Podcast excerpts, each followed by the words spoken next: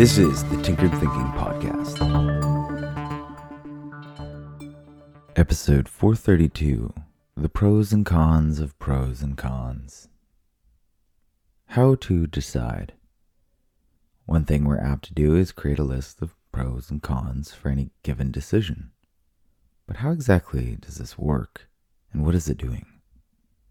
We do not ascribe some kind of weight or numerical metric to each thing that we write in the pro and con columns in order to arrive at some kind of mathematically satisfying result.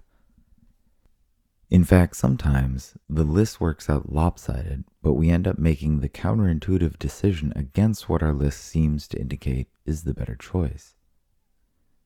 And yet, such an exercise often allows our decision to come about with more confidence. The exercise rarely functions to evince what the actual better decision might be, but it merely works as a labeling exercise. Each factor that we might write down in the pro and con columns has associated with it an emotion that is pushing us for or against some decision. The sum of these emotions creates a vague mess of feelings that is confusing and unclear to navigate. The exercise of the pro and con list merely gives all of these small, intricate emotions appropriate labels. This is often referred to as affect labeling. To be clear, affect labeling doesn't invoke some sort of clarity about what is actually a better decision. It merely helps to resolve any troubling emotions by giving them attention. Emotions and even thoughts that seem to plague us in repeated and often annoying ways can be dispelled simply by recognizing them consciously. We can think of a child tapping our arm to get our attention while we concentrate on some task. Eventually, we have a moment to give the child attention, and it turns out the kid doesn't really have anything to say.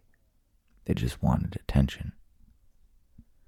Many of our thoughts and emotions operate with much the same mechanics and many have commented that the practice of meditation is, in the beginning, just the process of giving each and every thought and emotion the attention it's been waiting for. We can imagine a long line of these thoughts and emotions, all just waiting to be noticed. And once noticed, they vanish. Many of us walk around hounded by these neglected thoughts and emotions constantly distracted from the present moment without ever dealing with the distraction properly. It's only when we come to some pivotal decision that our unmeditated mind gathers enough focus to put pen to paper and write a list of pros and cons.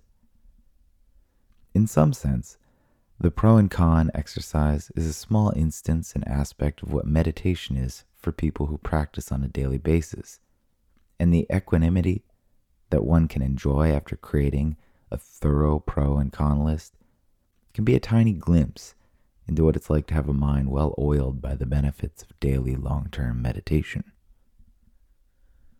This is perhaps the greatest advantage of making a list of pros and cons. On the other hand, the disadvantage of a pros and con list is that it probably doesn't help us make a wiser decision.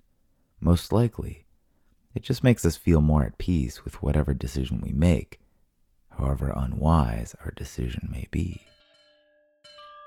This is the Tinkered Thinking Podcast. Thank you so much for listening. If you find the Tinkered Thinking Podcast valuable, there are many ways you can support it.